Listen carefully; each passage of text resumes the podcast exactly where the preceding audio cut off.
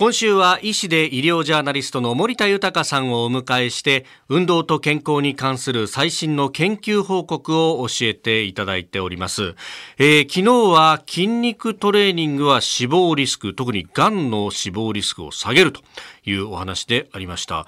でこの筋肉トレーニングについてっていうのはいろいろ興味深い研究結果が報告されてるんですよね。はい。今朝ご紹介したい研究結果は、はい、筋肉トレーニングは1週間に30分から60分の範囲で行うと最も死亡リスクが低くなるという研究報告なんです。え、1日じゃないですよね。これ1週間で30分から60分ですか？意外に短いですよ、ね、短いです。いや、だって1日あたりこれ10分なくていいんでしょ？ってことになりますね。うん、はい。東北大学大学院、早稲田大学、九州大学らの研究グループからの報告なんですが、はい、筋トレを実施していると総死亡、心血管疾患、がん、糖尿病のリスクは10から17%低くなるということなんですね。で、そして詳しく見ていくと、週30分から60分の範囲で筋トレを行った人が最もリスクが低いということが分かったんですね。一方ですね、はい、筋トレの実施時間が週130分から140分を超えると、はい総死亡、心血管疾患、がんに対する良い影響は認められなくなり、リスクはむしろ高くなってしまうということなんです。ですから、週2時間を超えては良くないということが明らかになったというふうな論文なんですね。へえ、やりすぎも良くないんですね。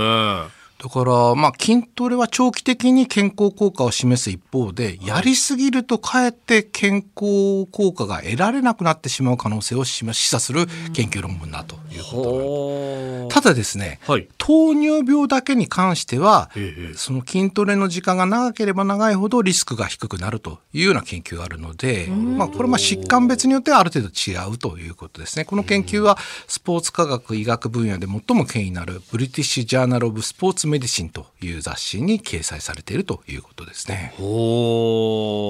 これね、あの筋肉トレーニングの時間を横軸にとって、で、えー、相対リスクを縦軸にとった、えー、グラフっていうのが手元にいろいろあるんですけど、確かになんかね、一旦そこを打った後、グラフがもう一回立ち上がっていくみたいな、ね、ことになっていて、だから、いや、やればやるほど健康になるぞっていうふうに思いがちですけど。だから130分か140分を超えると、むしろ不健康になるというような研究結果ですよね。うん、糖尿病の方以外はですね、うん、そういった研究もあるということで参考にしていただきたいと思いますよね。